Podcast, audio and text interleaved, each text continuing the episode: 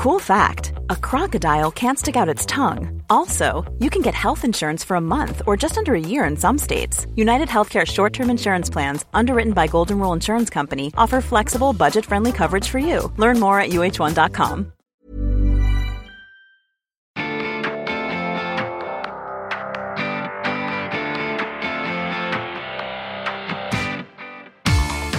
Welcome back to the Women's Podcast. I'm Roisin Ingle, standing in for our host, Kathy Sheridan. And just a reminder that you can subscribe to our award winning podcast on iTunes, SoundCloud, or wherever you listen to your podcasts. And you can always find us on irishtimes.com. If you do want to get in touch, we're on Twitter and Facebook at IT Women's Podcast or you can always email us on the women's podcast at irishtimes.com. And, you know, we're like anyone else. We do like a bit of praise from time to time. So if you like what you hear, please go to iTunes, give us a review, and tell all your friends about it. Before we get started today, I just want to tell you that the Women's Podcast is partnering this year with the Body and Soul Festival. And as you know, it is Ireland's most beautiful festival with three days of music, art, culture, and well-being. It takes place on the summer solstice weekend, June 22nd to the 24th, in Ballinlough Castle in Westmeath. And 2018's edition of the festival includes Fever Ray, Chronixx, Arca, Jon Hopkins, Iron and Wine, Baxter Dury, and James Holden and the Animals spirits. So head to bodyandsoul.ie, pick up a final tier ticket, and be sure to check out the Irish Times programme on the Woodland stage, which is taking place on Saturday afternoon. And of course, the Women's Podcast will be there taking part in that day too. Now, Women for Election is a not for profit, non partisan organisation that aims to inspire, equip, and inform women to succeed in politics. Last year, we had Women for Election's Niamh Gallagher and Carolyn Curran on the podcast as they launched a crowdfunding campaign to raise €50,000 Euro that they needed to continue offering their courses to women interested in getting involved in politics. In February of this year, Ciairín de Bush was appointed CEO of Women for Election. The Kerry woman was previously the director of Start Strong, an advocacy organisation campaigning to improve early childhood care and education policies in Ireland. Recently, she spoke to our presenter, Kathy Sheridan, about her new role, the kind of training Women for Election offer any women who are interested in politics, and why it's so important to keep working on female Dáil representation, which currently, as you know, stands at 22%. She also talked to Kathy about why a strong woman is nothing to be afraid of. Ciairín, you've only been in the job a couple of months as CEO of Women for Election. After a period spent working with children and education with Start Strong, what have you been picking up in that time about this effort? Well, I suppose the, the clearest thing over the, the past while, and, and it's no great surprise, is the number of women who are loud and strong about needing more women running for election and how we need more women across all aspects of public life. Uh, particularly within politics and particularly within the Dáil, uh, but that there is this huge driving need being articulated by women that, that we need more women, and it's as simple as that. We need more women, uh, and and I suppose the, the role of women for election then is to ensure that there are more women who are uh, trained up and ready to go, so that when there is an election, there will be more women candidates. Because the last general election has shown us that as long as we have more women candidates, we'll have more women elected. You see, Ciairín, this is the problem. It sounds like it's a done deal. We've got the quotas, we've got these loud, assertive women, like myself. Um, so, what is the problem? Why do they need further nudging and pushing? Well, I suppose the problem is we're starting from such a low base. We've reached the heady heights of 35 women in the Dáil, which w- was great. It's great progress. Um, what and percentage is that? That's, as I'm going to check my numbers because I'm never good for numbers, that's 22%. Um, and that's just not good enough. Uh, we need more than double that amount in there. We're, we're half the population. We should be half of those in the Dáil. We should be half of those deciding our legislation. Uh, so part of the, the thinking is it's a done deal. We have the, the gender quotas, but we're coming from a low base. And we also have the barriers. I mean, anyone involved and engaged in politics will have heard us and, and half the country talking about the five C's and the blockages that are there, you know, cash, culture, confidence, the candidate selection. And all child of those things, and childcare, of course. Never forget. all of those are, are blocks there. And I suppose where Women for Election comes in is we can help, and we can particularly help in terms of confidence. Uh, and, and that's a key component of the training that we provide to ensure that women who are interested in politics, who are passionate about politics, who have an ambition to run for politics, have the confidence to put up their hand and say, I want to be a candidate. The difficulty with that is, it's a kind of a, uh, a pony and cart situation. You need the women to put up their hands in the first place before they come to you. Is that right? Well, we also, I suppose, we would have links with the political parties, uh, the trade unions, the business community, and, and we would be asking them to to push out the information about our training. Um, our training is for anyone anyone interested in politics. They may or may not go on to become candidates. And uh, quite a few who would have done our training have gone on to become campaign managers, and then others have become activists within the, the, the political system in Ireland, but not necessarily candidates and may not become a campaign manager. But they are engaged in politics, and I suppose that's what it's about. It's about women taking the next step and for some women, that next step is going out leafleting and canvassing. For other women, that next step is becoming a candidate. Um, and we're there to, to help women take that next step and ensure that they have the confidence to take that next step. That's very interesting. So you're not just putting your hand up and saying, I want to go for the Dáil or I want to go for the presidency, maybe. Um, I actually am prepared to start basically distributing leaflets, but I need to know what this terrain is like. Yeah, and quite a few of the women who would have come to us previously um, were were interested in politics, knew what their positions were, didn't necessarily know where to go within the political system, and, and part of what we do is really break that down and explain the political system, the various different parties, who where you go, um, some women will be particularly political in terms of issues, but, but wouldn't be familiar with the parties. Um, and then others are independents and, and want to retain that independence and would have a very clear idea I want to be a candidate, um, as, as do some of the party members as well. But it, it's to try and ensure that as many women as possible are engaged in political life and public life, through which then we will have as many women as possible running as candidates and, and, and then elected. Um, and we need that. You know, we need, while it's critically important that, that we have a lot more women in the Dáil and the Seanad and in our council chambers, we also need more women within political parties. We need to ensure that the executives and the Ard and the, the branch and constituencies uh, structures, they also have women across them because – that is also seen as one of the, the bastions of men. Uh, and we need to ensure that, that women are politically engaged at a party level as well, uh, because these are all pipelines. You know, the, the councils are quite often the pipeline of candidates for the national elections, but so are the parties and the party structures as well. And we, we need to ensure that, that women are happy and, and positioned and engaged within political parties within student union politics. Um, recently, we've been looking um, at there was a couple of publications looking at student union politics and the predominance of men within student union politics. And again, that can come back to the, the old chestnut of confidence. Going back to party politics, Ciairín, I think you made a really good point there. I often wonder about what it must be like for a woman to discover that maybe her main enemy is the other is the other uh, candidate in her own party. Mm. Are most of the women who come to you aware of all this? Are they aware of the the, the, the difficulties of proportional representation? And and and is is that one? Is that a big hurdle for women to cross? Knowing that the people in their own party may be their most terrifying rivals.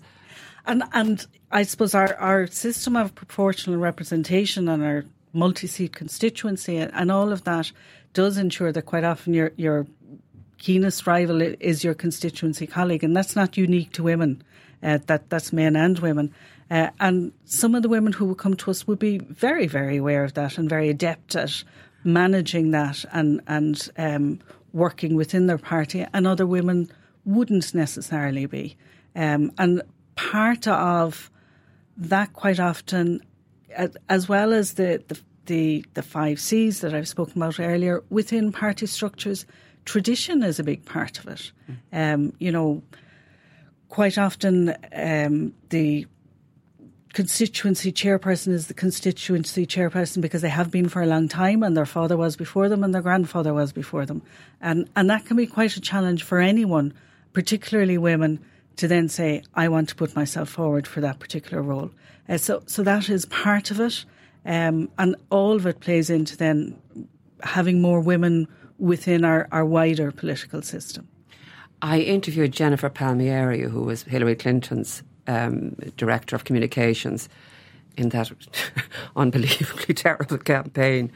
Um, and she talked about the, all the issues around women and ambition and how this has to be projected to the voters in order to make the woman seem less fearsome, I suppose. Is is that discussed in, in on your course? How to make yourself in Hillary's case they had to they had to devise a strategy that she would always talk about being, being of service to people, that she was there to help so that people wouldn't be too threatened by her. Is is that an issue on, on your on your courses? Well, our courses, particularly our Inspire courses, they're they're focused on communications, confidence, and campaigning. Um, and part of communications is about communicating your best self um, within politics. And there there are always issues um, around women as leaders and and uh, there's this old chestnut there that, that people believe that women don't vote for women. Um, and research is showing that that's not actually the case, and, and that's not true. Uh, so, so, I think a lot of the concerns that may have been there previously around how women communicate, how women position themselves, showing their strength, um, we need to be, I suppose, managing that, but also ensuring that women can show leadership and show, show their strength and have that confidence in their communication so that they are putting their best self forward. Um, because quite often it, it does come back to that confidence aspect. Uh, and a strong woman is nothing to be afraid of. Well, we know that, Ciairín. um, it's how to strategize for that. I think that Jennifer Palmieri talked uh, sort of feelingly about, you know, how, how Hillary Clinton's, uh, she was most, uh, the most popular thing about her was that she had gone to work for President Obama, the man who had beaten her, because it showed that she was prepared to basically know her place. So I'm afraid we're still up against it in many ways. You have a number of high profile women on the board who I presume are there as role models or as as people to help with business uh, which is a huge part of this fundraising and everything.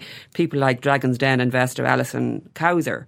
Is is that a, is that a, a, big is that a key thing to have on the board?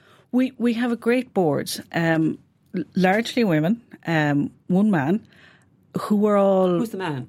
Derek Keogh from DCU, who I suppose came to Women for Election having looked at student union politics and, and seen that there weren't enough women coming forward. Um, but that board is very committed to women for election, is fantastic at fundraising because, as with any NGO, funding is always a problem, and Women for Election doesn't receive any core funding. Uh, so we are very much reliant on fundraising. And the board also then would, I suppose, take a very strategic view in terms of the, the positioning of the organisation and the, the long term outlook on the organisation because it does tend to be cyclical as, as these organisations go. It has its ebbs and flows that follow the electoral cycle. Uh, but the board are very much driving the mission of Women for Election. And it's great that there is that diversity within the board and bringing that range of views and perspectives. Uh, because quite often, having been involved myself in the NGO world for uh, more than 20 years at this stage, we quite often our boards tend to be from the NGO world, tend to be bringing a particular perspective. Women for Election is quite different in that, in that we are bringing a different group of women together um, and, and bringing those different perspectives as well, which in itself is very important because we need that diversity amongst women as well. Ciairín, um, have you sought advice from from uh, various groups in the US who have been through the, the, the hell of the past few years? uh, such as the White House Project or Emily's List or any of those, where there have been huge surges of, of, of, of membership and women wanting to run. Women for Election, it, its co founders, Niamh Gallagher and Michelle O'Donnell Keating, would have worked um, quite closely with a number of groups in the US and particularly Emily's List the, during the early days. I myself haven't linked in with them yet, but that's simply because I'm there for a couple of months and I'm still finding my way around. Uh, but certainly there's a huge amount to learn from them and others uh, around the world in terms of their different approaches and what works for them and what doesn't. Women for Election in its own way is actually quite unique. Uh, because we take a non-partisan approach, we welcome and support women across the political That's a good point, because Emily's list is, is, for democratic women, for example. Absolutely. Yes. And, and so you're entirely neutral. We're entirely neutral on this and, and would support women across the political spectrum, across all parties and none. Um, and, and I think that's one of the key strengths of Women for Election. And we're also somewhat different from a lot of the others in that many of the organisations would be very effective and very good at campaigning and advocacy, but may, may not necessarily provide the practical training support that Women for Election provide. So while we look to others and, of course, seek advice and work with them, we're also quite conscious that we haven't yet found any other organisation that does quite what we do either. Okay, and it's working. You, you, you, are attracting big surges of interest, I gather, in in uh, in your courses. We are. We would have published our uh, training dates for our Inspire courses, which is a, a one day course. Um, as I was saying, the, the, the one day course focused on confidence, communications, and campaigns. And I'm just going to get a plug in for the particular dates. Um, we've courses in June, the 9th of June in Dublin, the 23rd of June in Cork, and then in the autumn, the 22nd of September in Dublin and the 20th of October in Galway. Bookings for the first two courses, the June courses, have opened, and we've already had a steady flow of interested women uh, booking or letting us know that they're interested. How many can you accommodate? We have 50 places on all the courses. Um, it's we're charging 199 euro for that course, and then of course there's a booking fee on top of that, so it comes in at 209. And that, um, while very expensive for a lot of women, is also a hugely subsidised training course. Um, we had a crowdfunding campaign last year, and thanks to it and its success, we're now able to ensure that uh, we can subsidise those places. And we will later in the year be putting on scholarship places that will be fully funded as well. Brilliant. All uh, of this assuming there's no snap general election in the meantime. Well, indeed. I see somebody in our own paper um, urging, Stephen Collins is urging Leo I to go ahead in the election. Earlier. Yes, yeah. I'd say you were. Um, what what are what are you working towards at the moment? Are you working towards the general election now, the possible election? Of course, you don't know, Are the local elections in 2000, because the local elections are next year as well. Well, we're I suppose we have a a lovely organised, planned, neat looking training schedule for the local and European elections next year. Um, and, and we've that set out and planned. And we aim to train a thousand women between now and then. Um, we're also very conscious that there's a strong possibility of uh, a general election in the meantime. So we're also drawing up a training programme of shorter courses, half day master classes, particularly around areas such as social media, um, public speaking, debating, those types of issues, because we're quite conscious that once an election is called, candidates, men or women, aren't necessarily going to be taking time out to do training. So we want to ensure that as many of those are out and available um, well in advance. Uh, and to ensure then that we're, we're keeping the issue of women in politics and women for election very high on the agenda in terms of the public debate across the media, um, because there is within the wider world that there's so much going on at the moment. The Me Too movement, politics across the world, but particularly in the US, that there is so much more interest in in women putting themselves forward and, and women um, be, being elected. But unless we seize this moment, unless we drive forward on it, it'll just be out there in the atmosphere uh, we need to ensure that there is a change rather than just a debate and discussion. Change. Um, are you embedded enough to know who some of the women are that the organisation has worked with in the past? Um, yes, we would have quite a few um, women who would have come through our doors and, and engaged in the different training. We would have had um, half of the women elected to the council would have gone through council elections in the last local elections, would have gone through women for election training, and 40%, uh, just about half of them, yeah. And then 40% of newly elected TDs are, have gone through the Women for Election training as well. That is a fantastic note to go out on. Ciairín de Bush, who is no relation of the Bush dynasty in the US. Absolutely not. She wants to make very clear. Ciairín, the best of luck with your work. Uh, you're only there a few months, and we look forward very much to you not having too much too soon to deal with. Thank you very much. And that's it for today. Thank you to our guest, Ciairín de Bush. And just a reminder that if you're interested in finding out more about Women for Elections work, then you should go to womenforelection.ie and you can find them on Twitter at Women for Election. That's women and the number four election. Today's podcast was produced by myself, Roisin Ingle, and by Jennifer Ryan, with JJ Vernon on sound. Until next time, thanks for listening.